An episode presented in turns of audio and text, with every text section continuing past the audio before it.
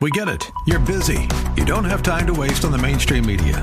That's why Salem News Channel is here. We have hosts worth watching, actually discussing the topics that matter.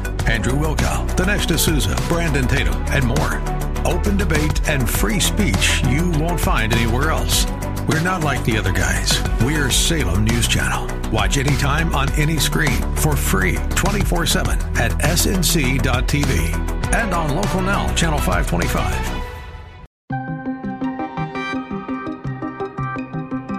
Police release names of victims and shooter in Nashville school shooting. There are certain networks that just start ignoring it because it doesn't it doesn't help them. The U.S. Coast Guard reports an 800% increase of migrants caught on smuggling vessels. Some sectors of the border patrol have seen a 900% increase. Expert warns ESG is harmful to capitalism.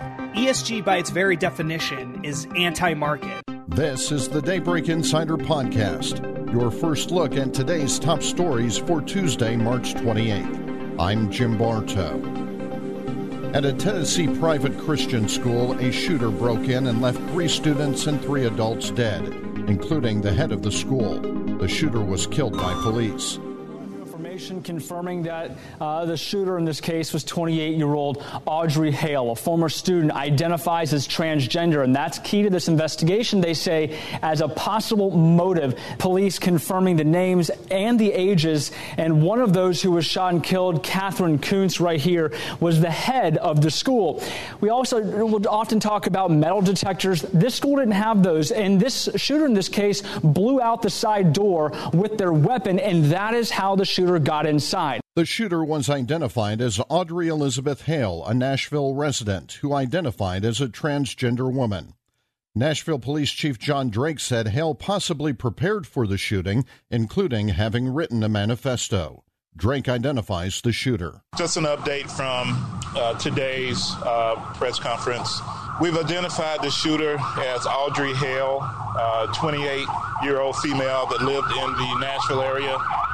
We have investigations ongoing now at the residence on Brightwood Avenue. Uh, and we have made contact with uh, the father uh, that lived at that residence and are uh, putting together more informa- information.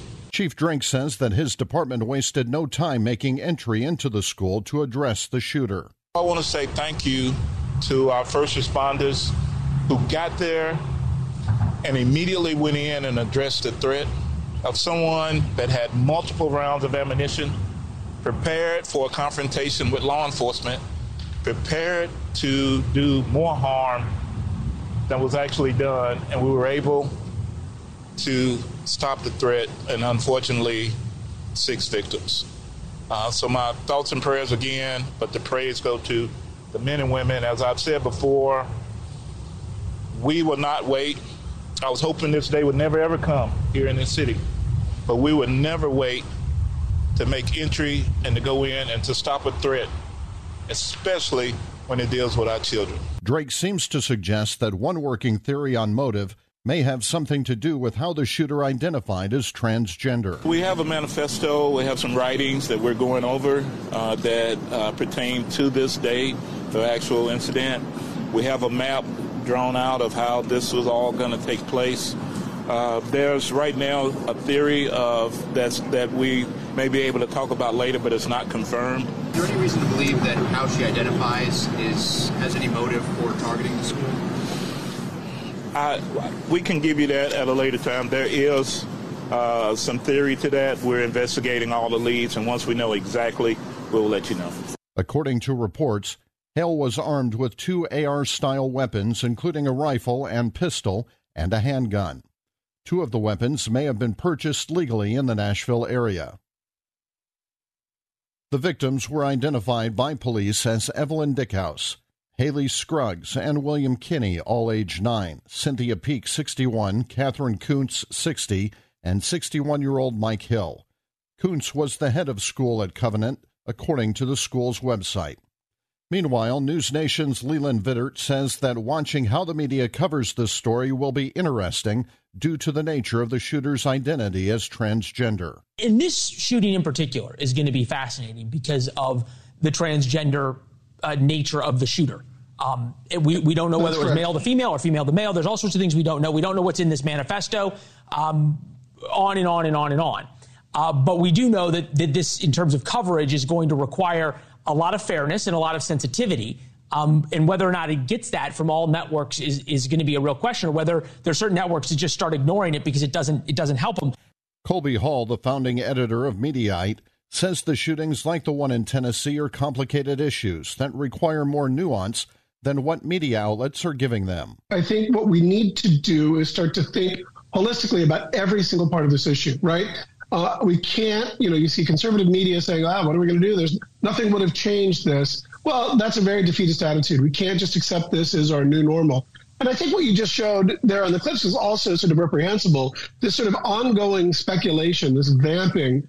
This is this is the downside of live 24/7 cable television, where you have these experts who lend their sort of gravity and their expertise, and they know nothing about it, so they go they're booked to read from the talking points of the script that they that they have memor- memorized, there, and you know they're not really saying anything other than guns are bad. When of course it's a way more complicated issue yeah. than that, and the mental health of so many of these kids, the isolation and you know the, the disconnection that so many of these kids have from everyday society and our loss of community and religion and patriotism and all that stuff is really sad. On Monday, the FBI released data on active shootings for 2021. The agency said there were 61 such incidents that year, with all but one committed by a male. The investigation is ongoing, and the Daybreak Insider podcast will update this story as information becomes available. Prime Minister Benjamin Netanyahu agreed Monday evening to pause a divisive plan to overhaul the country's judicial system until the next parliament session following widespread unrest in Israel. As unprecedented strikes gripped Israel, Netanyahu said he was postponing voting on the judicial overhaul to allow time to reach a consensus. More on this from Daybreak Insider's Charles de Ledesma. The strike, which represents more than 700,000 workers in health, transit and banking and elsewhere, could paralyse large parts of Israel's economy, ratcheting up the pressure on Netanyahu to suspend the overhaul. Departing flights out of the country's main international airport have been grounded in protest, affecting thousands of travellers. The growing resistance to the plan comes hours after tens of thousands of people burst onto the streets in a spontaneous show of anger, chanting the country is on fire. They lit bonfires on television Aviv's main highway, closing the throughway and many others throughout the country for hours. I'm Charles de Ledesma. The U.S. Coast Guard is reporting a breathtaking increase of migrants being caught in the waters off Southern California in human smuggling boats. Despite constant monitoring of maritime traffic, only about 30% of these smuggling boats are apprehended. The U.S. Coast Guard reports a staggering jump in the number of smuggling boats from Mexico sailing into California's Pacific waters, up nearly 800%. And only about 30% of them are being stopped in the waters packed with maritime traffic. According to Lieutenant Commander Eric Watkins of the USCG, maritime apprehensions are up 800% since 2017 with 600 migrants being stopped in just the first two months of 2023. Last year, more than 800 migrants died while trying to cross the southern border illegally, according to Customs and Border Patrol. Watkins says that smuggling boats are disguised to look like ordinary maritime traffic, making it hard for authorities to know which vessels to stop. Mike Morgan, the former acting commissioner of U.S. Customs and Border Protection, joins the Salem Radio Network and says that it's not just the waterways that are porous. You don't have to be a border security expert to understand this.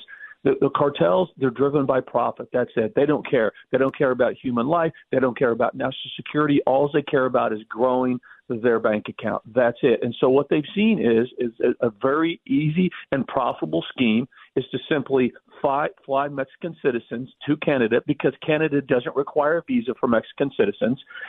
So they literally will fly them north to Canada, and where then from Canada they easily cross in, into the U.S. because if you think our southern border is open, our northern border is even worse. Our northern border has less technology, less personnel, and less resources. And Canada's uh, immigration laws makes our laws seem like they're good to go. And so that's what we have. It's very predictable. In, in some parts of the northern border, some sectors in the border toll have seen a 900% increase in illegal aliens year over year. Morgan also points out that the southern border is seeing a large uptick in illegal Chinese nationals crossing into the U.S. on Biden's watch. Why have we seen this increase in Chinese nationals? Who are among the Chinese nationals? Why are we seeing an increase, increase in single adult Chinese nationals? Yeah, How many yeah. Chinese nationals are among the gotaways? Those are all legitimate questions. Here's the answer to all those questions we don't know.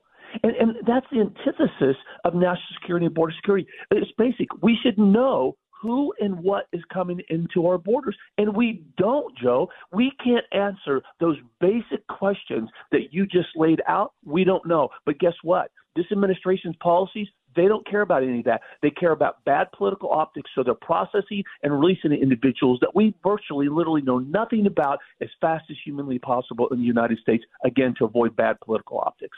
The former acting CBP commissioner says he's frustrated that there still isn't meaningful border legislation being brought up for a vote in Congress. You know, the Republicans have, have, have talked about the Biden's border crisis for two years, justifiably so. They, they even put together a commitment to America where they said we must have strong border security. They campaigned on it, and American people listened enough to say, okay, well, Republicans, we're going to give you back the House right? And here we are now, almost in April, and we still don't have a meaningful piece of border security legislation that have been placed on the, the floor for a vote. And what we're hearing right now is there's actually a couple of Republicans, and Tony Gonzales is leading the charge, that's actually pushing back what Chairman uh, uh, Green of the Homeland Security Committee and Chairman Jordan is trying yeah. to do in the Judiciary yeah. Committee. We actually have Republicans now that are pushing back, trying to get that legislation on the floor for a vote. Morgan goes on to say that the most humane thing we as a country can do for migrants is secure our border one of the big false narratives that they've developed a safe and orderly process for the migrants themselves. It's a big lie. You just yep. told about the one year old that was yep. literally dropped off by the cartel and he ran off like the coward that he is. That's happened on a regular basis. We've talked about the 1,500 dead migrants that CBP has found over the 24 months. We talked about the, the victimization of young women and children that are raped and sexually assaulted on their journey or those that are thrust in the life of trafficking. It all revolves around unsecure borders and this administration's bad policies. The worst thing that we can have for our nation's safety and national security, as well as the migrants, is to have open border policies that we have. So you and I talk about it, but it's not talked about enough. America's people, uh, their compassion has been hijacked. There's a false narrative out there. There's no downside to securing our border. Everybody wins. Incidents where migrants are rescued or stopped happen far less frequently than instances of migrants successfully making it to shore. The gotaways are suspected to be in the thousands. The House Speaker recently indicated that the House will move forward with TikTok legislation. Daybreak Insider's Edwin Mora has more on this developing story. House Speaker Kevin McCarthy, Republican from California, revealed Sunday that lawmakers would be advancing legislation to address national security concerns surrounding TikTok after the social media giant CEO faced a bipartisan grilling from a congressional committee. Echoing members of that panel, the Speaker also rejected the CEO's assertions that Communist China does not have access to TikTok user data. He commented on the popular social media via Twitter. The Speaker did not specify what legislation he was referring to, but he has joined the bipartisan chorus of lawmakers in both the House and Senate calling for a ban on TikTok, a position that also has the support of President Biden. Edwin Mora, Capitol Hill. Recently, President Joe Biden unveiled his 2024 budget, which raised eyebrows due to its steep price tag of $6.9 trillion. What caused some backlash among conservatives was the hefty $52.2 billion tucked away for discretionary spending for environmental justice. The 2024 budget would allot $181 million to accelerate the deployment of clean energy on public lands and waters. It also pledges $11.9 billion to the Department of Energy for climate and clean energy research, development, demonstration, and deployment under the guise of cutting energy costs. These initiatives fall under the label of ESG, or Environmental Social Governance. ESG recently made headlines when Biden vetoed a Republican proposal to prevent pension fund managers from basing investment decisions on factors like climate change. Justin Haskins is the Director of Socialism Research at the Heartland Institute.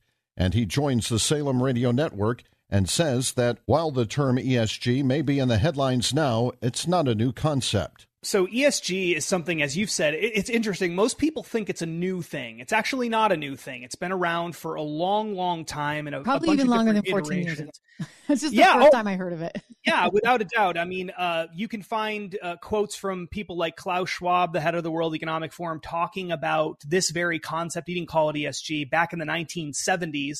called it stakeholder capitalism or stakeholder theory. Um, the idea that shareholders shouldn't come first when we're looking at how to prioritize things in businesses. Um, instead, the stakeholders, which is just another way of saying collectivists or the collective, should be the focus of what businesses are doing. So businesses should put the collective first. It's a way of sort of socializing uh, businesses. Haskins explains why he believes that ESG is simply one big economic scam. They'll say that they're doing this because they care about the planet, they care about fighting climate change, they care about wealth inequality and racial inequalities and all these different things. But the fact of the matter is, and this is a, well documented uh, fact, they are making lots and lots and lots of money off of this. It's a scheme. It's a gigantic Ponzi scheme. It's one of the world's largest Ponzi schemes, in fact. Um, the government prints lots of money. They create regulations that benefit people who have uh, high ESG scores. Um, this is starting to happen all over the world, especially in Europe. Um, but we're starting to see this in America as well. Uh, central banks are pumping trillions and trillions of dollars into the economic system.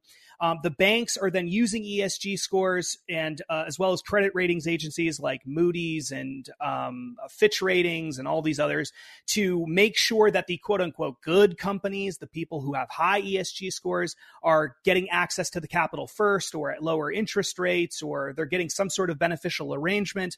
Um, you're starting to see whole industries because of low ESG scores being phased out of long term plans for banks and financial institutions. So fundamentally, ESG is a way to control and manipulate the economy. There is some hope, however, as Haskins points out that some state governments are beginning to push back against ESG. For years, pensions in red states and blue states alike, at an overwhelming rate, have been pouring their money into these institutions that are actively promoting ESG, even in situations where they're deliberately trying to undermine industries that these states are dependent on. So you've started to see state governments not the pension funds themselves, because many of the pension funds are still run by people who like this ESG stuff. But you're starting to see governments, leaders of governments, tre- state treasurers and governors like Ron DeSantis and others, uh, Riley Moore in West Virginia, step up and say, okay, we're done with this because we're not going to continue to use public funds to promote left wing causes. Haskins goes on to say that rejecting ESG is not about politics. ESG by its very definition is anti-market. They'll say it's pro, it's pro-capitalism. That's how they present it, but it's not because if ESG, the only reason ESG exists is because they want to create a whole nother set of non-market based metrics to apply to these companies so that we can coerce them to doing things that they normally wouldn't do. For example, one of my uh, one one of the, the craziest instances of this is that uh, a metric that's commonly used is water usage and land usage. So the more water you're using and the more land you're using, the lower your ESG score is. Well, that applies to big corporate farms. Okay. Mm-hmm. Well, if you're a farm, we want you producing as much food as you could possibly sell. That's what we want from farms. Mm-hmm. But they're actually being incentivized financially to limit the amount of water they're using and the amount of land they're using, which means the amount of food they're producing on purpose we're giving them money. We're actually incentivizing them financially to do something that the market does not dictate. Um, and that completely goes against like the their business model. Without right? a doubt, that's and that's the thing. You touched on it earlier. This actually is not a left versus right thing. This is an elites versus everybody else thing. According to some economic experts, Biden's 2024 budget, which leans heavily into ESG, would perpetuate the energy crisis. First Citizens Bank has been given the green light to acquire troubled Silicon Valley Bank. Daybreak Insider's Norman Hall has more on this story. The FDIC said in a statement late Sunday that the transaction involves the sale of all deposits and loans of SVB to First Citizens. The collapse of Silicon Valley Bank rattled the banking industry and led the FDIC and other regulators to act to protect depositors to prevent wider financial turmoil. SVB, based in Santa Clara, California, failed on March 10th after depositors rushed to withdraw money amid fears about the bank's health. It was the second largest bank collapse in U.S. history. I'm Norman Hall. There's a special chance this week to see five planets lined up in the night sky. Daybreak Insider's Jason Walker has more on this story for the astronomer in your life.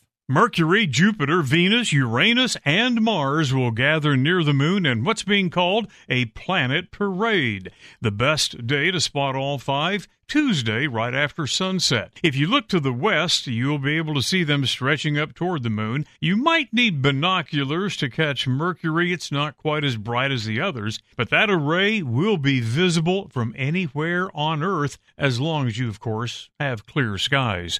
Jason Walker reporting. And finally, when you're out having a picnic with friends, be sure to keep an eye out for wild animals, because, as one man learned, an inquisitive critter may make off with your picnic basket. In a game reserve in South Africa, Dave Woolhunter and a group of his friends were about to enjoy a picnic when they were interrupted by a curious crocodile. Oh, come on, Crocky, this is not playing cricket. No. Go back into the water. Look at this, Oak. We're trying to have a picnic here. This has just come straight out of the water. Brother, you've got to go back into the, your, your lovely dad. Stand back a bit. Have you ever seen a reptile? At hippodams. Soon, Woolhunter learned that the renegade reptile had a taste for a cold brew because he soon took off with a cooler full of beer. My beers are in that cooler box, man. No, bring me my cooler box. And there's the other dude, oh, he's come up there. This is not very gentlemanly behavior. And he knocked it over. Thank you, having all my Castle Lites and the wine. Thank you.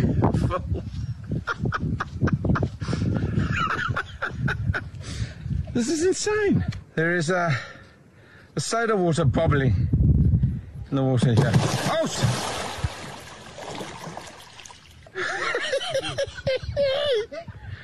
no! Jeez!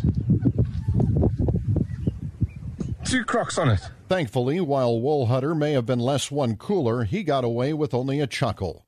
However, wildlife experts say that it's important to never feed wildlife as it could lead to dangerous situations like the one Woolhunter faced. Just because animals like the crocodile he faced may seem harmless or friendly doesn't mean that they are.